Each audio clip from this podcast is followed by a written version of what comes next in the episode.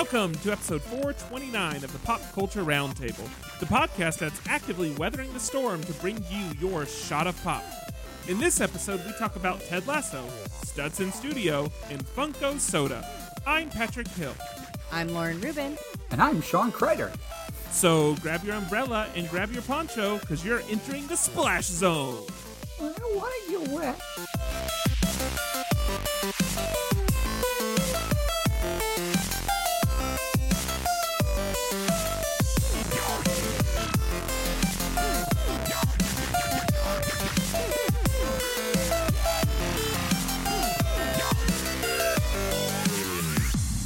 We like to kick off every episode by going around the table, which is where we talk about something new, fun, and noteworthy from our week. This week, we have another patron. Like I said, these are patron episodes. If you're just tuning in, Andrew, somewhere in upstate New York, he's journeying.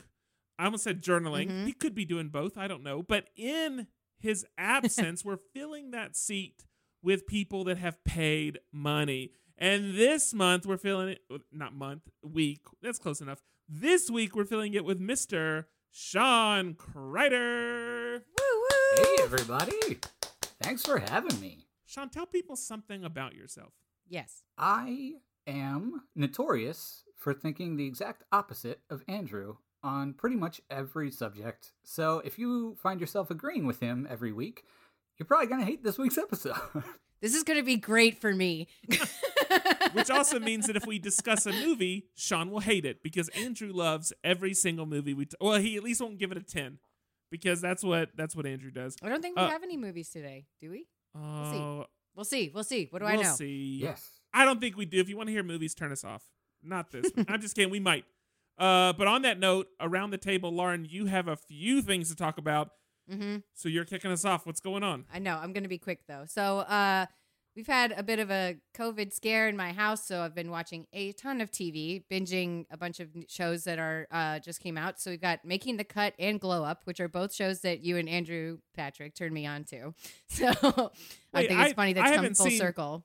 He turned you on to making the cut, right? I know that I I was like I thought it was both of you guys talking about it, but maybe I'm I'm misremembering. I so feel if like you I haven't haven't seen seen. it. Then I don't It's the think I've one seen with- making the cut. so making the cut is basically Project Runway 2.0. It's like actually reuniting Tim Gunn and Heidi Klum. Ooh. That was him.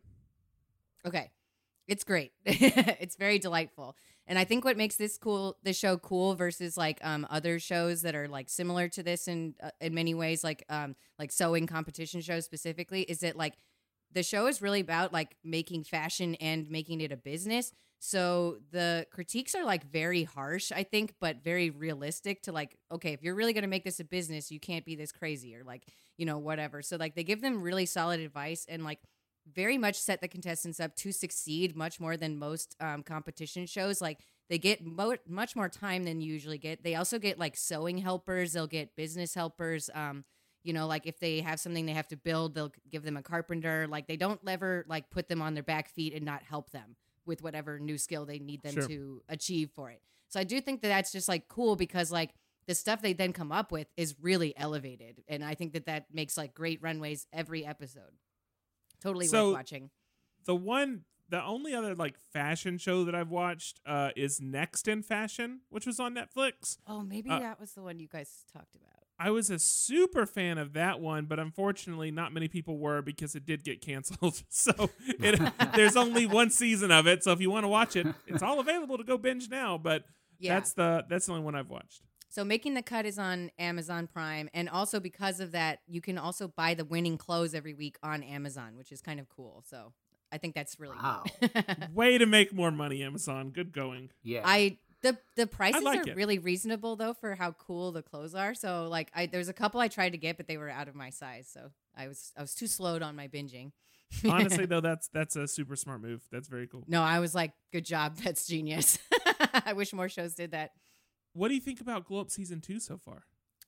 It's interesting. It's been good. It, I think the like competition level is very high this season. Like everyone is really good, and I've been surprised with like who's been getting knocked out when and who's succeeding more. You know, like I feel like when you, people walk in, you're just like you pick who you like, just like their vibe or whatever, and like people I liked in the beginning are like not doing as well now and stuff. I'm not. I've got a couple episodes left. So I, I like I like how much it's like gone up and down. Kreider, you haven't seen this show, I'm guessing. No, I haven't. I was going to ask for those of us who haven't. Can you kind of give us the Yeah. the elevator pitch, if you will? Mm-hmm. Yeah, no problem. So, uh, Glow Up is a show on Netflix. It's another competition show, kind of like Project Runway, except the thing they're competing over is um, makeup. So, but it's not like um, there's a little bit of special effects makeup, but it's really like more beauty makeup or like um, different applications. Like if you would do it in a music video. This season actually has a fair bit of special effects type stuff where they're like, um, do makeup for like the crown and it's different ages of people and it also has to be like historically accurate so i thought that was really interesting or like um fight special effects was another one that involved that but like a lot of them are like create um it, do anything you want within this time limit that is out of this world and so like the stuff people came up for that one was pretty incredible um or, or like they'll just give them like weird briefs and they kind of have to create different amazing things it's very impressive what they come up with and the hosts are very funny so i like that part of it I, you know, they've done a couple things this season that I do think are better. Um, one of them is that I, I think there actually has been more variety. Last season felt very much like you get a model, you have two hours to do your thing, and then you show it to us. And that was like every single episode except for the one special effects episode. Yeah, which This- that was one example of like a reality show where they set them up to fail so badly, and I felt bad watching Yeah. it. And then this season has been like, um, this episode, you're given just a phone and you have to create like a video that you would see on like TikTok. Yeah, And so you, yes, you have the makeup part, but you also have the pro- producing this cohesive, social, shareable thing. So it's a whole new challenge. Uh, And it Mhm. was really surprising who did well and who didn't at that. Having Yeah. the being on the set of The Crown and doing period realistic makeup is obviously massively different than what they normally do. So uh, and I like do the fact that they had to use makeup that was from that time period is something I wouldn't have actually like thought that they Yeah. really do. But th- of course, that makes perfect sense. Like that's just makes it more accurate, obviously. Like, but you're right. The competition has been. So in season one, there's a runaway contestant. There's basically Yes. one person that's amazing every single episode, and they win. So like whoever you think is amazing in episode one wins the show. Sorry to spoil it. It's just what happens. They win everything. Thanks This a lot. season- This season's not like that. Like this season, uh, I don't know if that Mhm. means like maybe you don't have one standout, or maybe it's that the whole like competition floor is higher. But this season, for sure, there are a few people that I could see ultimately taking it, which is more Yeah. exciting from a competition standpoint. Do you think that's because of the um like how the challenges are different and maybe that's why they switch things up? Because I feel like that's a trend. that's a really good point. In reality TV and these competition shows, like even if you look at like Lego Masters, like there's a lot more very weird and oddly specific build challenges this season that I feel like Mhm. weren't there in season one. It was just like make really cool Lego stuff. But now it's like, okay, you have to withstand 60 mile an hour winds and like Yeah. earthquakes and, and stuff like that. And it's like, I, I understand that that's a way to weed out competition, but also like, is that really in the spirit of the show where people just want to see really cool Lego stuff? I also think that that was like they ran away with that bridge idea from last season on this one. Yeah, it was like, yes, it was compelling, but at the same time, Mhm. it was about aesthetics and and it was also but only see, done once. actually, right. Kreider and I had a conversation before this episode started. So it's funny you would bring this up because the idea of having to make uh having an episode about making a TikTok video seems very appropriate to a job setting. yeah, And the idea of having to apply makeup, either using makeups that aren't your go-to or doing it in a way that has to be respectful of like like being having to be so respectful of, of a prompt when you're talking about someone who the Mhm. thing they're most likely going to take away from this show is a job. I actually Mhm. think it makes more sense this season oh yeah. Than just saying like Yeah. do whatever you feel like every week. I feel like it's That's- a lot more cleaned up overall, and it's much um, like smoother feeling. Like just the the production levels a little better. They like you said they've upped the challenges in a more interesting way. But It who builds feels Lego in a better. hurricane? I know. I did think that. I mean, like I've been really enjoying Lego Masters, minus that like month long break. I don't know what was up with that. what was up Sorry. with that? It That just, really like, drove me it nuts. took it away from me. It like gave me a present Yeah. and let me play with it for a little while, and then just ripped it out of my hands and was like, "You'll get this back, maybe." That was really annoying. And they did the same thing with making it and MasterChef. And I'm like, so no Fox programming at all? What is going on here, you guys? But here's my favorite part, uh, and I'll then, then you can continue on. But I my know, favorite part of Glow Up, um, no, yeah, Glow Up. I, I'm sorry. I started thinking of that um uh the the gold one, uh, all that glitters, the that reality show. So I'm confusing all Oh. my reality shows right now. hmm My favorite part is that the judges critique the entire episode. So I my wife and I very quickly got into uh, Crime Scene Kitchen and we watched all those episodes. But the problem is no one tells you if what the bakers are doing is technically good or technically bad or points Yeah. out possible pitfalls or so all these things that I would find interesting because I want to better understand what they're doing and why they're doing and why it's a bad thing or why it's a good thing or oh why does this show skill or why does this not? You didn't get any of that and you do get that with glow up. Like it, it's non-stop critique the entire episode. So you learn so Mhm. much which ultimately helps you appreciate the final pieces that you see because you have a much better concept of what it takes to pull off one of those final pieces. Hundred percent. Yeah, it's a fun show, and like if the fact that like Patrick's into it, even though it's like a makeup show, should kind of give you perspective on like this is just a fun show to watch. It's a good MUAs, competition. ding dong, darling, absolutely. Love her. Um, Okay. one last reality I hate TV that show. phrase so much. I hate that phrase. It What is that? grates on What- my it's what it's lips. is that? it's it's Nerd. her. It's like their Hollywood handshake when you do really well. Um, Ah. the female host will go ding dong, darling, and that's their like big She'll moment. even give a double ding dong. I hate it. Ooh. I just hate it. Is it is it double ding dong, ding dong, ding dong, or is it ding ding dong dong? No, she'll. I well, it's. I don't actually know the foil method or how, how do you apply it for that. I'm not sure. I love it. Uh, but she's great. Patrick's wrong. Thanks. One last reality TV show that everyone should be aware of the Real Housewives of Salt Lake City season two trailer dropped this week. And I'm just going to say that, like, they accused one of the housewives of being a cult leader, and that is not the most exciting thing that happens. So if you are not watching Real Housewives of Salt Lake City and you enjoy reality shows, get caught up. That show's great. And probably their lead will go to jail by the end of the season. So it's going to be really good. I I am amazing at the rap sheet for all of these housewife shows put together. I can't believe it all happened like at the same time, you know?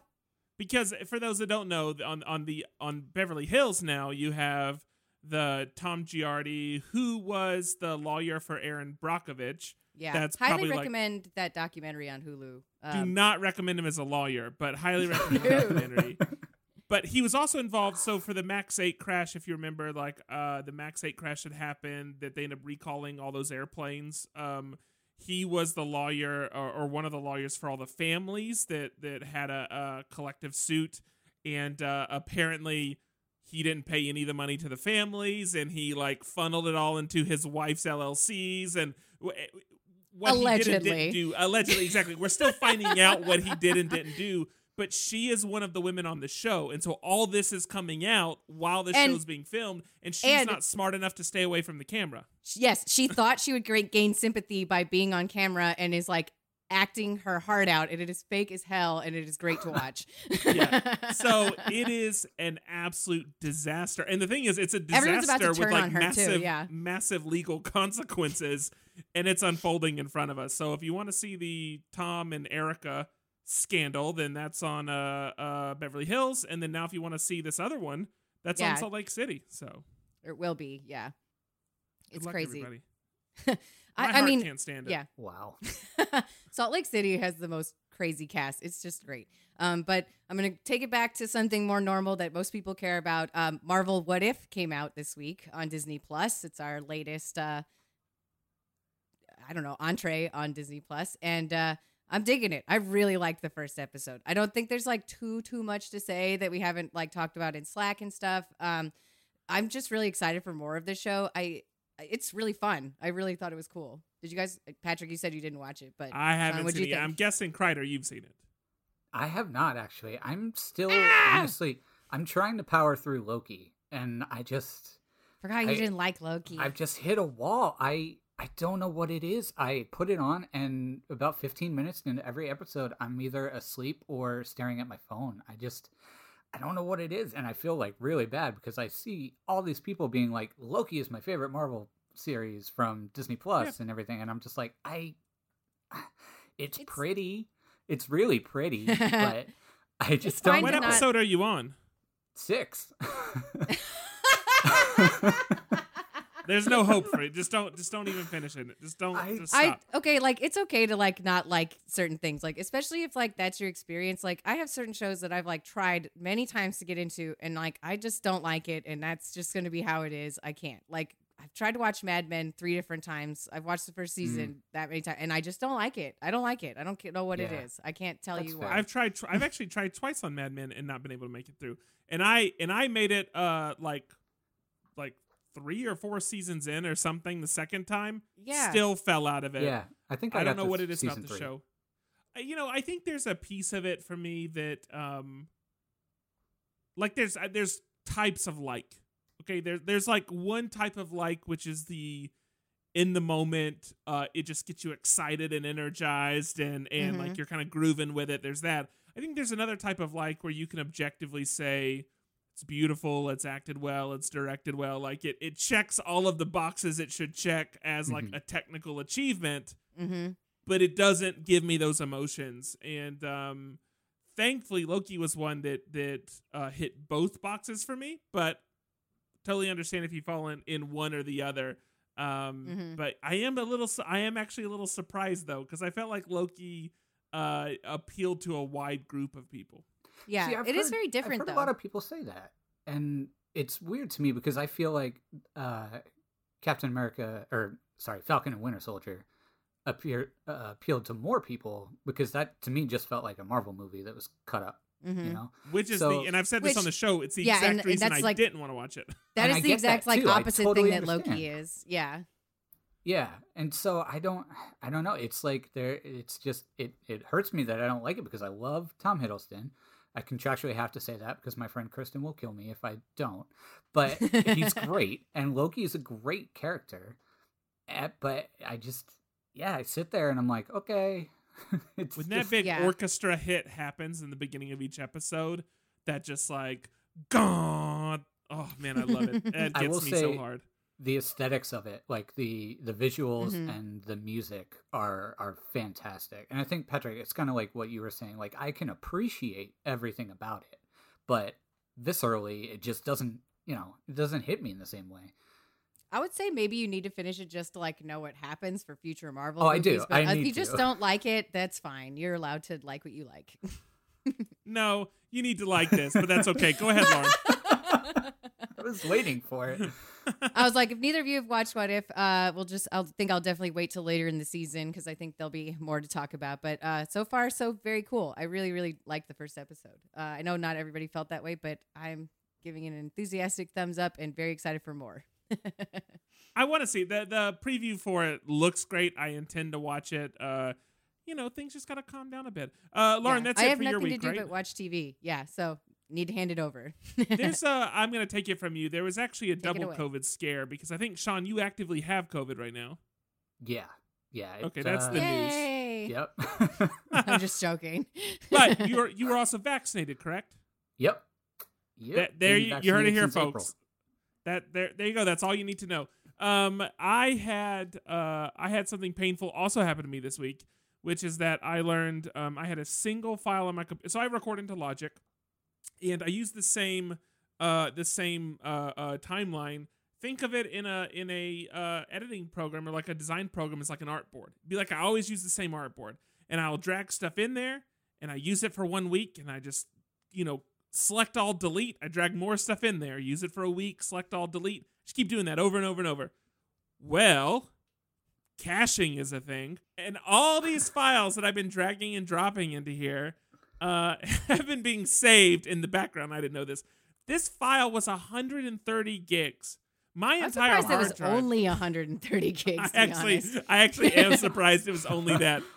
But I wondered, like, my computer's getting slower, and like, why am I almost out of like hard drive space? Because I delete stuff religiously, yeah. religiously. And uh, that's what I learned this week. So anybody out there with a, uh, I mean, really any design program or audio program, maybe check cache every now and then. Maybe look up how to clear it every now and then. Uh, it's been a big help.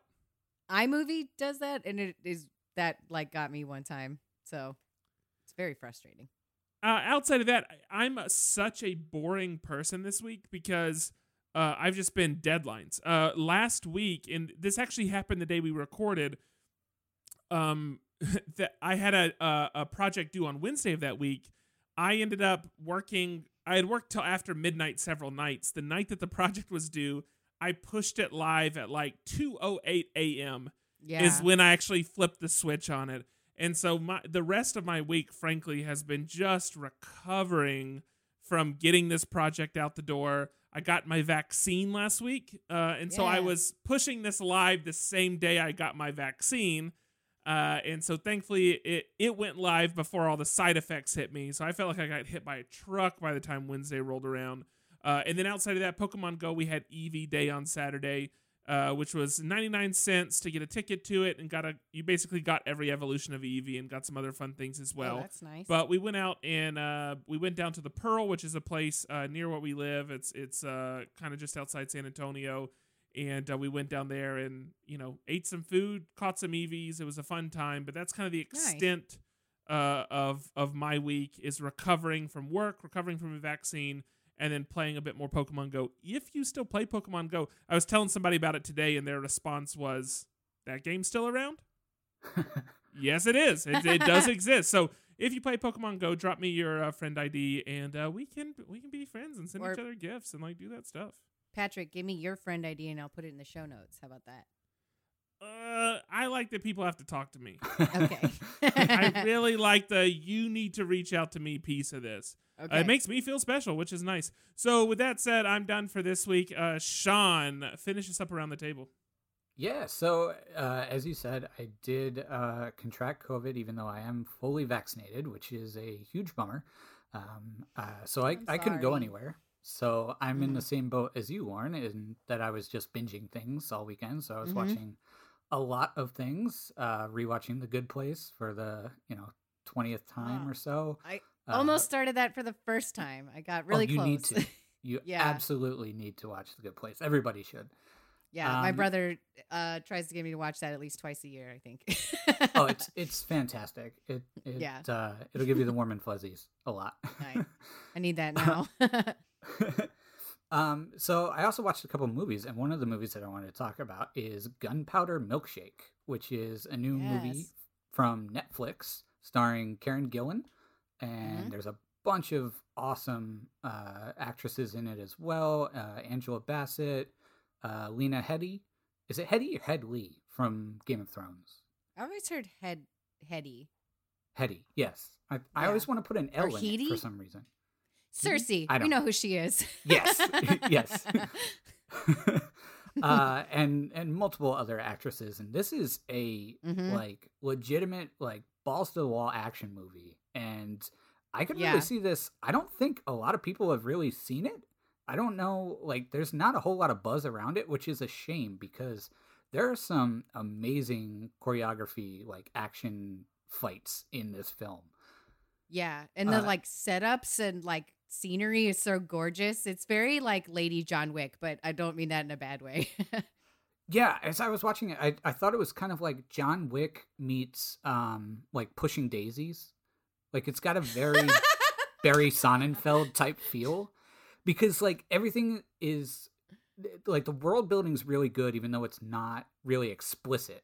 Um they don't like really tell you the rules, but like everything looks of this like not real universe.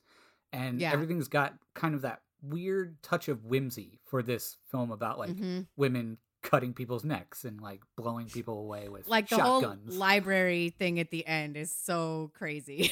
the the final fight is just incredible and the Mhm. multi stages of it. It's like it gives you a Yeah. break midway through to catch your breath multiple times.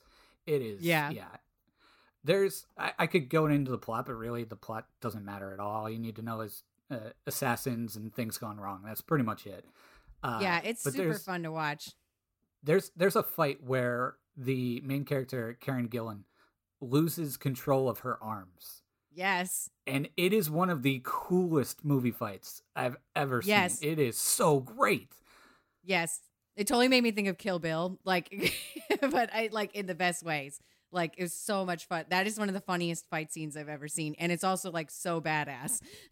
yes yeah so she's she's trying to like move her hands with other pieces of her body and just whipping around so they're flying yeah, everywhere and, like It is- using all this creative should stuff. Like, it was so out fun. if uh if that sort of thing it's a little hyper violent um but it's it's that stylized one so you can kind of you know get get It's- through it it's not it's maybe like a little more gory than Suicide Squad, but not. It doesn't feel like nasty.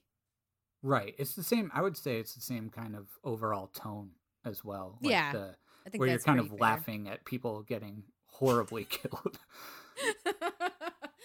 horribly horribly it, it- my one thing about that movie too is I was like, dude, use Karen Gillan more in Marvel, please. She can kick ass.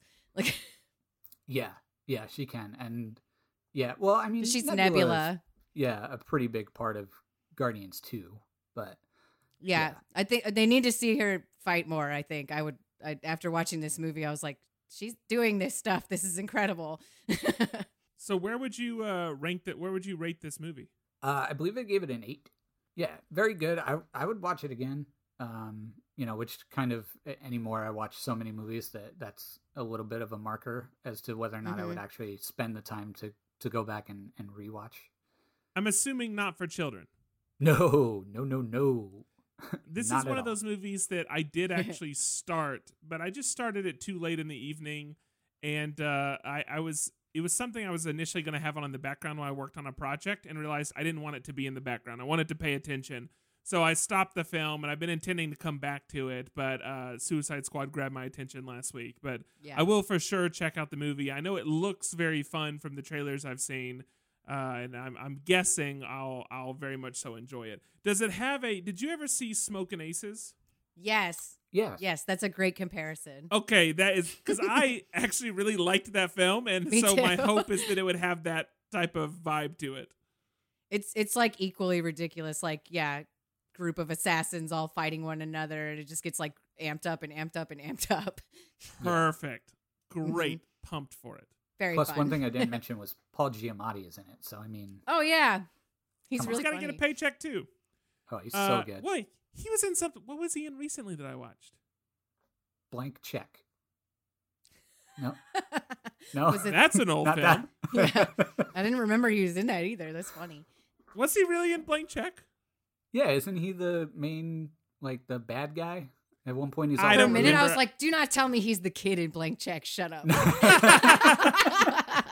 I just No, we're remember. not that I old, just Lauren. remember as a kid, even as a child, I knew like a million dollars couldn't get you this.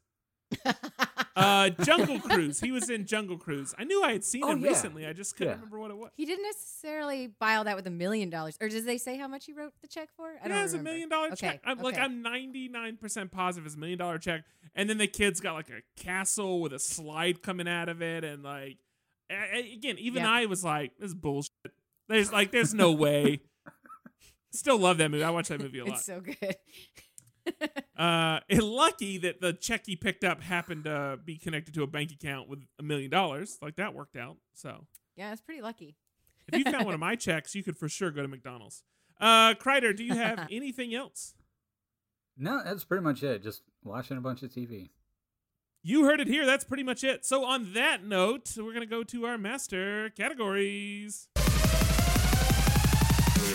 All right, the master categories are the time of the show where we talk about the dice that we rolled from the week before. Totally nailed that. And Kreider, we rolled for you. I'm actually going to let you kick this off. So you got food, and um, did you get past, present, or future food? I don't You, know. You got whatever you wanted. We're just going to say you got whatever you wanted. think, 'cause didn't you had to of us get re-roll the- I th- I think all of us actually got fours. You 'cause know what? Andrew We all a got fours about this it. week, so that was very lucky. uh, okay, so Sean, you are food. What did you bring for us? So, uh, it is hilarious that I got food because if you know me in real life, you know that I eat like a nine year old, pretty much. I am not adventurous. I am uh, picky and very lame when it comes to food. Wait, wait, So wait, was- but, but do you mean Okay, so I know you said picky, so you already told us partly what you mean, but do you also mean like you only eat mac and cheese and hot dogs, or Chicken like, fingers. or these like are all these are all staples. you have, like, Uh, pork belly bao buns, but that's all you'll eat? Like, how do you no, it's like if you would find it on a kids menu, that's pretty much like grilled cheese? Got it. Okay, yeah, perfect. Peanut butter, jelly, cereal, grilled cheese, popcorn, pizza. Very healthy. All right. Yeah, yeah. There's other stuff sprinkled in there too, but like the majority. I did. Yes. I did think it was funny when I told you you had food. You were like, "No, the only one I don't want." it was really I was talking to my wife about possibly coming on and guest hosting and I was like, I just hope they don't roll food for me. And then of course yeah, and she told us. So Yeah. uh, yeah, blame Jedi. It's not our fault. yeah, of course, yes. He- He's still angry that I think The Last Jedi is a fantastic film and this is his ultimate payback. But jokes on him Pew, because I can talk about something food adjacent, which is Funko sodas. what This- are those? That is a food. Yes, soda. well, you, you shouldn't eat it. To be clear, it's not No. a food. Well, it's a It- drink, uh, which is like. You can't drink it. No, it's like sh- it's modeled after it. Oh, I thought it was like they made their own brand of soda. That's hilarious.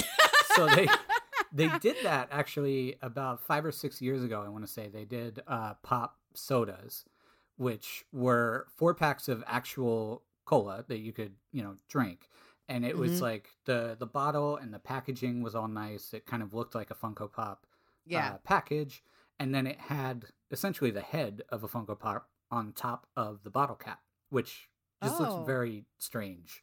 Um, Yeah. there's like a Marvin the Martian one that I found online that is very odd.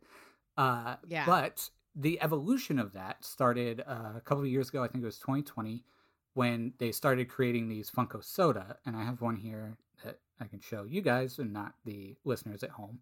But they come in soda cans, like legitimate soda cans that have a Yeah. pop top.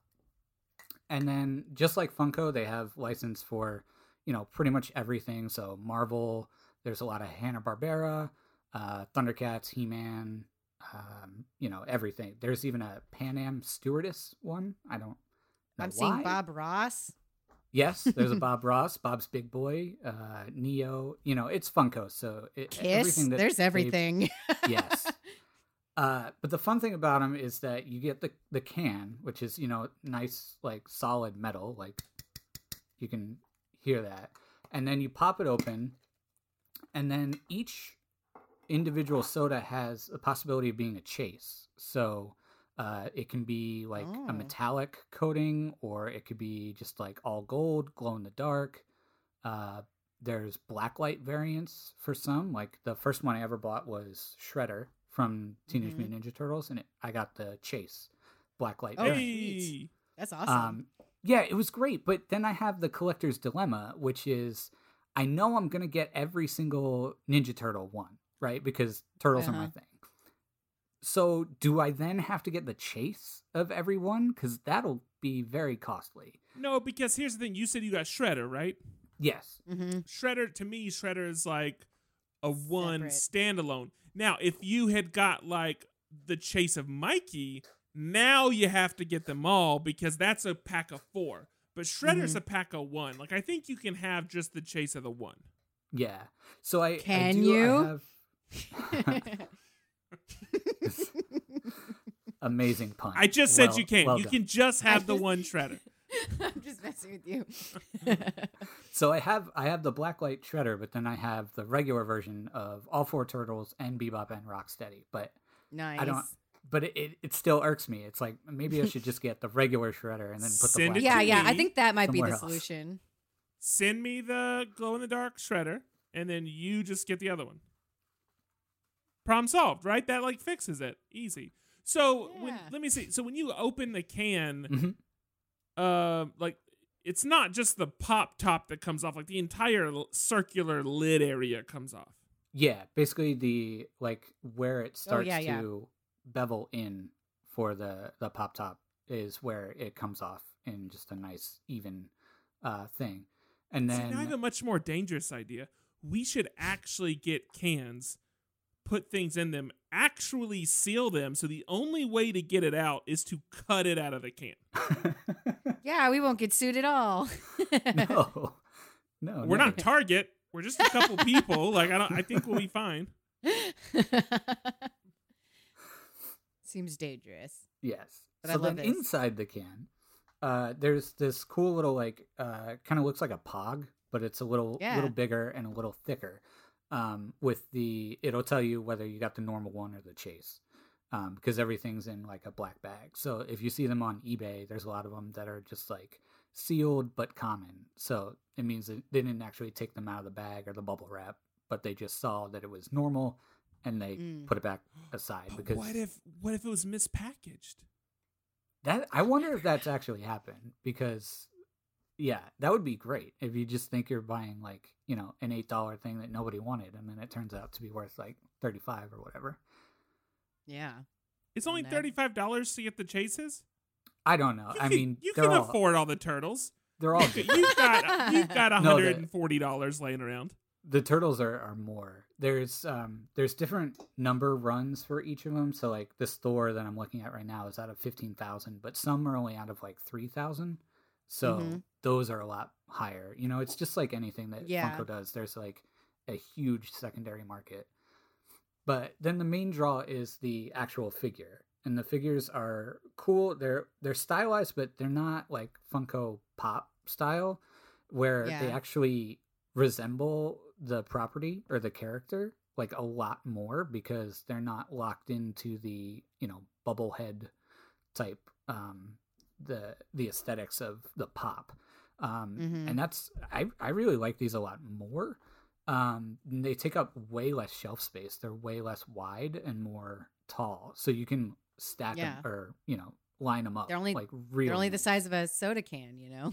yes, exactly. So there's way more shelf space, but then you have to figure out do you display them with the can next to it or behind it or underneath it Mm. or you know, so there's there's just uh, a lot more to it than Funko Pops, which, you know, you see people's like collections and it's just rows of boxes on, you know, IKEA shelving and it's like, eh, Mhm. it's it's nice, but um, I much prefer the look of all of these lined up really nice next to each other. I really feel they're like really if cute. Andrew was here, we would have got a reference to the film The Jerk. um, something about disliking cans, and that would have been fun for me. But he's not here, and so we have no ability to do voices right now, and that's just a big bummer. I know he's listening, and so I just want you to know that if you're you're sitting in the woods cranking your radio right now because our podcast comes in through shortwave radio, yeah. uh, you know that I wish you were here for that, but you're not. Mhm. So anyway, uh, I do like the idea of displaying cans. That's one thing I struggle Yeah. with is not everything displays um uh, well enough or like almost in an adult enough manner, not like Yes. sexually. But um, like it's hard. There's not like a lot of Lego that I feel like you can display because it doesn't work in like an office setting necessarily yeah. oddly enough, I think vintage cans do work in an office setting, so I Yeah. feel like you would have a better chance of of it fitting in with your your like slightly pop culture edgy decor. Yeah. And like the figures, like you said, are really fun. Like I, li- I really like that they're not that like standard Funko look, and they are like a lot more custom for each one. You know, just basically the same size as each other. That's the common denominator. Yeah, I think that's the beauty of Funko is that they decided to create, you know, um, kind of character design that all fits within each other and like next to each other. So Yeah. like I can put the turtles next to Thor, next to Scott Pilgrim, you know, and it doesn't look out of place. But Mm-hmm. Yeah. with It looks like a know. Dan Hipp drawing if you do that. That's a fucking good joke. you It's a good remember joke. him? If- I love it. if I can weigh in on the Dan Hipp, I've been a fan of Dan Hipp for a very long time. Back when I wrote Yes. the fanboy files for our teen section of our local newspaper back in Lancaster, I Yes. actually interviewed I interviewed the writer on his first comic, The Amazing Joy Buzzards, and That's uh, awesome. that that book was fantastic. He had one character in there. Um, I think you've seen and you talked about it when you brought up his art. Uh, but he ta- he spoke only in like icons, you Mhm. know. So um, that that was a lot of fun. It The book. So are is you saying you Yeah. did not like my take uh, about Dan Hipp? I understand it. I don't agree with a word of it, but Yeah. yeah, Perfect. Yeah. That's all I needed to hear. I won't even go so far as to say I understand it. All right, is that it for uh is that it for Funko Soda? that is it. I think I've gone flat. I know uh, I dig it. Like honestly, like I, These are I don't cool. get into a lot of the Funko stuff. I got a, a bit burned out on just the shape of them, uh, like the the Funko style. Like it, it, it was okay. Um, and then uh, they've of course had some different iterations, and some are better than others. But this is probably the first iteration in a while that I could actually see owning a few of them, uh, putting together like a, a little six pack of uh, you know like my favorite characters could could be pretty cool. Um, but because I don't I don't see myself buying just the standard pop vinyls Yeah, anymore. Like I just think that that ship has sailed for me. So, but yeah, this is uh very cool. I'm actually surprised they haven't done like a six pack of of the sodas. You know, or like you could do, like, like, you know, you could do like all four them. turtles and Bebop and Rocksteady or something. yes, exactly. Like, that would be awesome. And this Or- idea came from me. Just kidding. All right, who not you- random, I guess, but yeah. Who are you throwing it to, Sean? uh, why don't you take it away, Patrick? You know, but you could do like a build your own six pack, and then like yeah, that's people that's like that's what I was like starting to think. Yeah. like ten percent off or five percent off if they do a build your own. Uh, Yeah, just like something there H-E-B. Sure. Yeah, just like HEB, who sells Topo Chico, which Sean has never heard of. Yeah. uh, but Topo Chico. This is why I'm not good with food. I don't even know hey, what you water learned is. about a food today. this is true. Sorry, it's a very Texas thing. It's kind of like we really taught you if you think about it. Um, all right, Ted Lasso season two. I got television, and again, I assume we all rolled fours because we just decided we all rolled fours. Uh, no way to prove it. And uh, Ted Lasso season two is out. The painfully optimistic, eh, maybe not painfully, uh, but Jason Sudeikis, who plays Mr. Ted Lasso, in season one of this is something that we all just deeply loved. I'm ass- I, I'm saying we all did, and I'm realizing I actually don't know Sean's opinion on this. Sean, did you also deeply love it? I love every second Okay. Of Ted Lasso I mean, season it's one. a dumb question because you're like in that environment more than any of us are. Like that seems like it'd is be more more in your wheelhouse since you're uh you're part of like a club or whatever you call. I don't know what the name is, but I think club probably fits. Um, Sure. So uh, anyway, Ted Lasso uh, is Jason Sudeikis, very very uh, positive, and then uh, across from Hannah Waddingham, uh, who plays Rebecca. She's the owner uh, of the club. She uh, in I inherits it from her husband. I don't inherits not the word, but she gets it from. Uh, it was jointly owned, I guess, by her, her and her husband, and her husband leaves it to her uh, during, or or it goes to her during like a, a divorce proceeding, and then uh, some other really fun characters as well.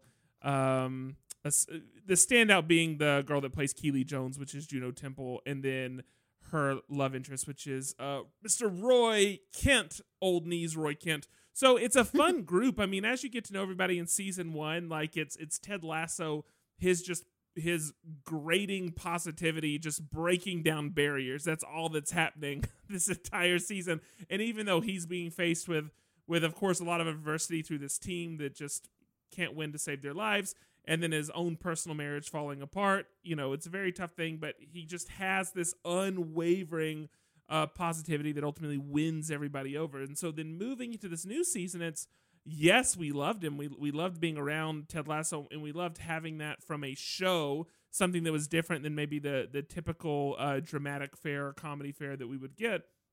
But then it's uh, it's it's hard to know like well, what happens because obviously if there's not conflict, things can't move forward. okay, we can't just sit inside of a happily ever after, and so we know that some conflict has to enter into this world in order for us to learn more about these characters and for it to propel the story uh, forward. And so moving into season two, uh, it, it's been a lot of okay, what's that conflict going to be? Like searching it out. Interestingly enough, I I think in the first couple episodes they don't necessarily get let you know that too much. I mean, there's a couple characters that are introduced, or I, I should say, one primary character that's character that's introduced, and certainly you get the idea that that that could be something that drives some of this conflict, but that doesn't seem to pan out necessarily. Um, there is uh, another kind of scenario that happens that again feels like, oh, this could be the this could be the big setup, but then it doesn't seem like that necessarily pans out. That seems like it resolves pretty nicely. So I felt a bit um a, a bit let down trying to understand or, or or almost to the point of a bit of like nicety exhaustion of like okay like uh there's just so much good happening. Like eventually something's really got to shake things up. And i feel like in this last episode we have finally uh, or i should say uh, this last episode's the christmas episode the one before let me say that the one before. I think we finally got that thing. We we, we got the thing that is ultimately going to cr- cause big issues it's going to cause conflict for everybody i imagine these other setups are all going to be involved as as well so our last episode, the Christmas episode, I think we get a reprieve. We get a little bit of a, a breath, uh, a little bit of a smelly breath. We get a little bit of a breath before ultimately things are going to really take a downward turn. I just think that's the reality of how this is going to play out, given the big setup. Where we're in the calm before the storm, or, or we're in like the eye of the storm area right now. So uh, all of that said, I like I am happy that we're finally hitting that conflict, so we can see how the characters respond, and then ultimately we can learn more about them, and their relationships can deepen. Uh, but up to now, it's it's been a fairly um, light season, and it's still been uh, very reaffirming, reassuring. You know, like a nice pat on the head when you watch it, and not much more beyond that. Um, but I am excited for what's going to happen. Uh, Lauren, I'm I'm curious, how are you feeling about this season versus last season? I haven't watched any of it. What? You've watched none of it? no, I haven't watched it yet.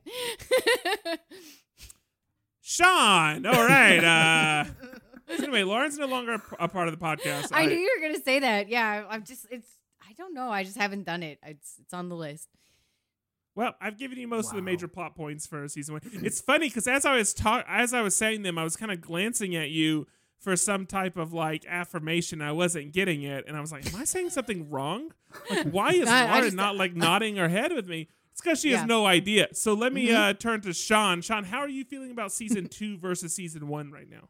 Yeah, so season two opens with, I think, the worst episode in the series.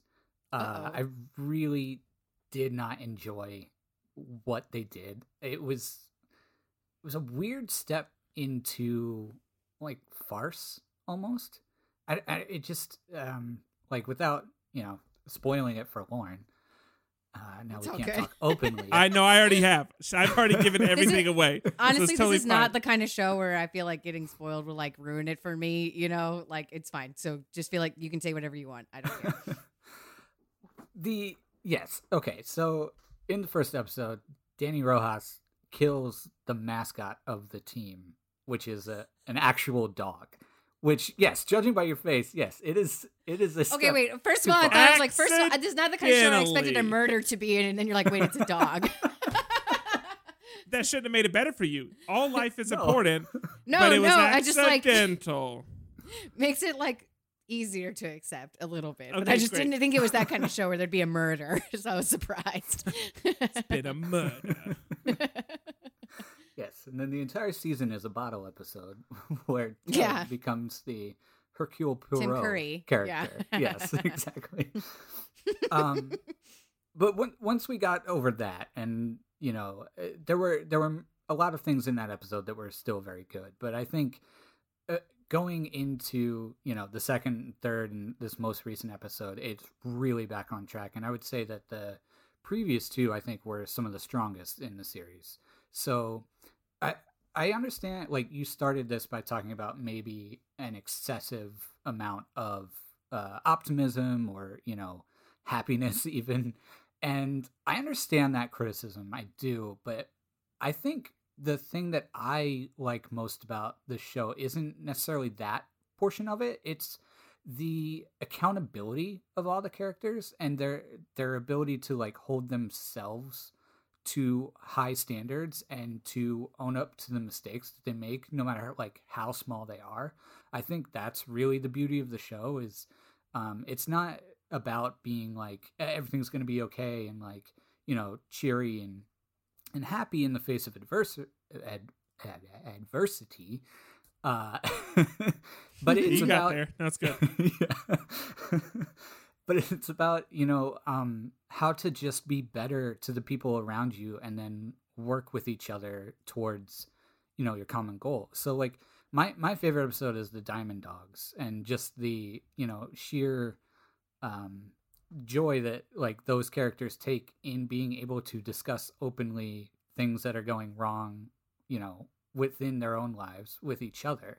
And like it's just that kind of um affirming show that hmm that that's what draws me to it. And it's not necessarily that like he's you know super positive and everything like that. And so i think season two they are getting into like some real issues and it'll be very very fun to see where they go. I do think the weird thing was to place that christmas episode like in the middle of all that. Like you said patrick like i felt like we were getting to something and then they just take a, a right turn towards the north Hmm. pole. Or i guess But I- in england it would be a left turn. Sorry. But again, like, um, because it relentless positivity is just the phrase for me. That and and that's not what we're typically inundated with. We're typically inundated with people that um have to learn to stand up for themselves. Uh, and what that ends up meaning meaning is pushing back or being combative or Mm. doing some other thing. And the way Ted approaches situations is just to like stay the course.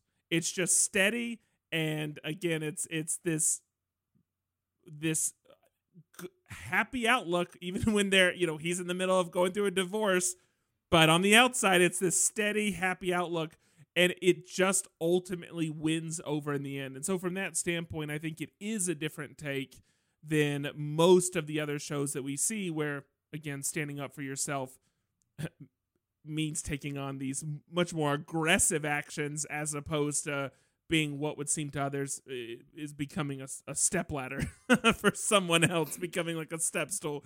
Um and and yeah and I, I do think so we've just hit in this uh in this season we've just hit basically what is a, a very big um social hot button issue is what's just happened. We we've just attached to that. And if you're imagining oh in the sports world what could be a social hot button you should probably figure this out pretty quickly uh, of what this is going to be around. And so because of that uh understanding yeah christmas in august seems weird but uh, i think that's their way of just fitting in a deep breath before we we really get serious.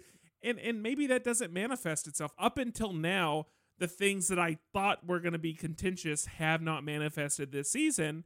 And while you know this kind of like feel good has won out i've been a bit disappointed that we haven't got a consistent through line yet but i think this is going to be it uh, and the, the it's still it's still nice. I mean, it's still Yeah. the Christmas episode was still nice.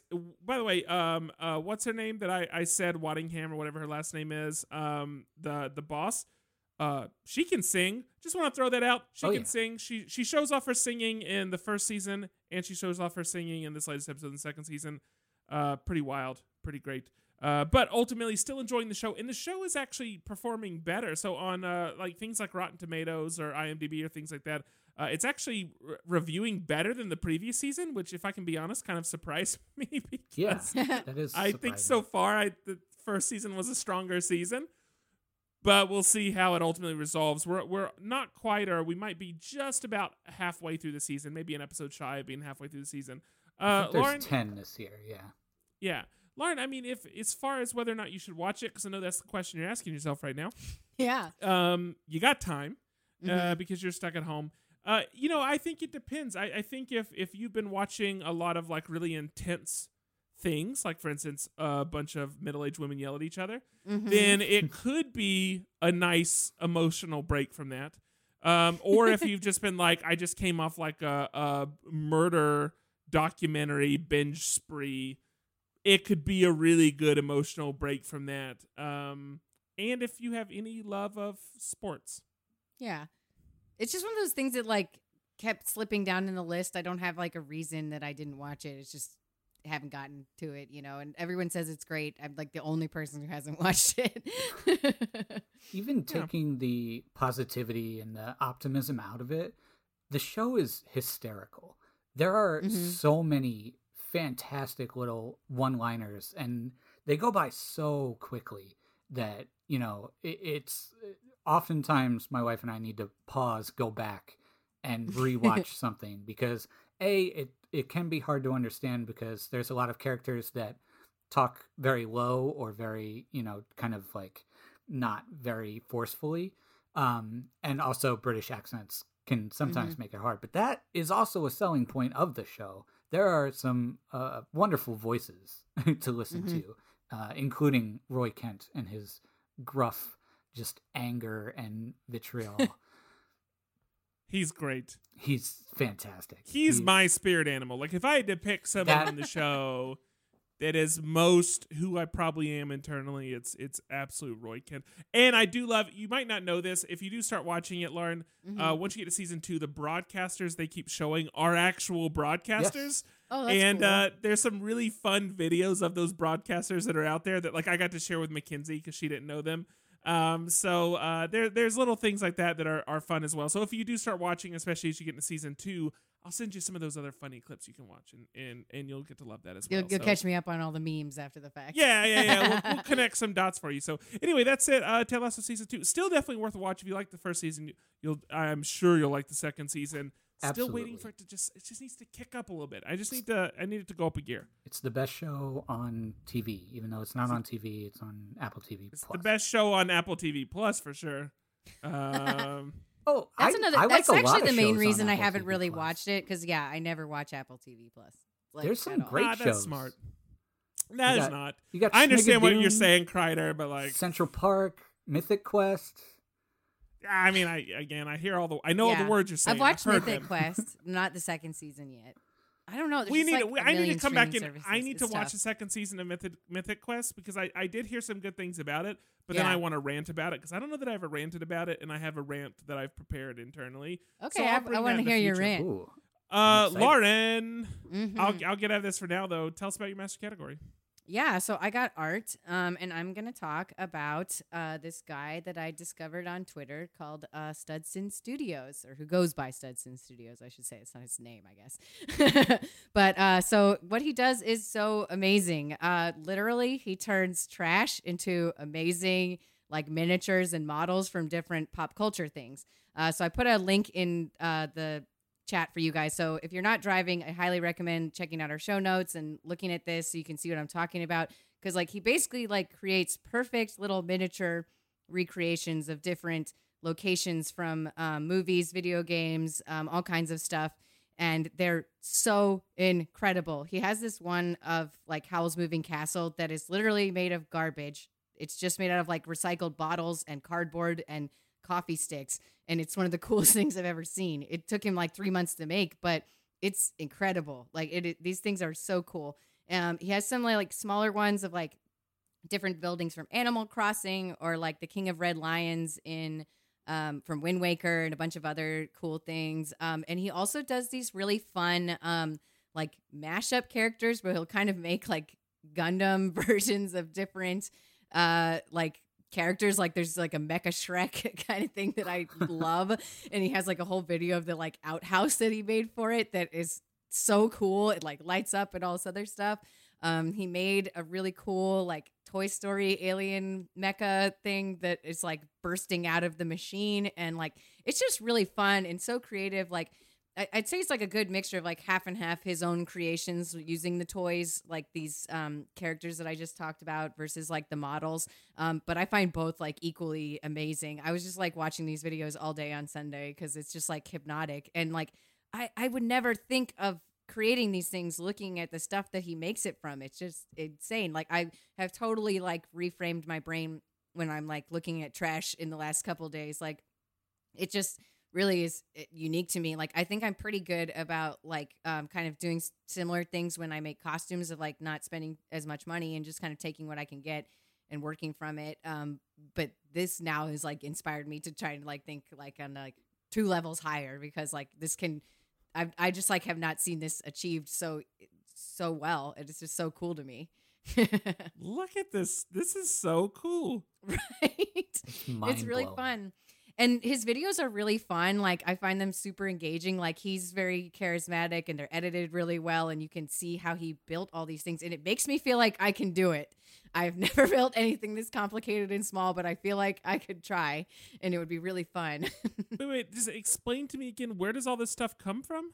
So he just collects like junk. Like um some of them he's using like crafting materials like like um that carving foam. It's like pink. I can't think of what it's like really called. Um and there's like um you know cardboard um little like coffee sticks like things you maybe could like buy in a store but a lot of it is just like taking trash and like cutting pieces out of different bottles or taking parts of broken toys and using them to like reimagine different um little pieces. And he uses a bunch of the like gundams or kind of those like model kits where you're building things when you get all those little pieces and Yeah. like takes broken ones and harvests lots of things from that which are like lots of cool pieces. He'll um, take candles and just melt pieces to be in the right shape and stuff. Like it just feels so achievable what he's doing even though like what he what the results are just insane. Like they look like photorealistic. It he go he does so much detail. It's it, it really is mind-blowing. I totally recommend checking this out if you are able to look at it while we're talking about it. This is one of those things I always tell myself, like, well, I should buy a bag of popsicle sticks and, and sit at the table and build a house, you know? yeah And I'll never do it. Like, I, I will never, I've said that to myself 50 times and it will never happen. But I, I find this so fascinating. yeah I, I could watch these videos forever like it's really entertaining to see how he comes up with these ideas and like i'm sure like a lot of it is just trial and error It's like does this look cool does that look cool whatever you know and trying to like puzzle these things together from like the you know collection that he has it just seems so much fun and like i love pop culture i love crafting and i love tiny things so this is so up my alley I have like the exact opposite reaction where I see this and I'm like, I could never do this. I should never attempt this. This is amazing. I will watch every minute of this, but I have Mhm. no business ever trying to do this. I have I have very shaky hands.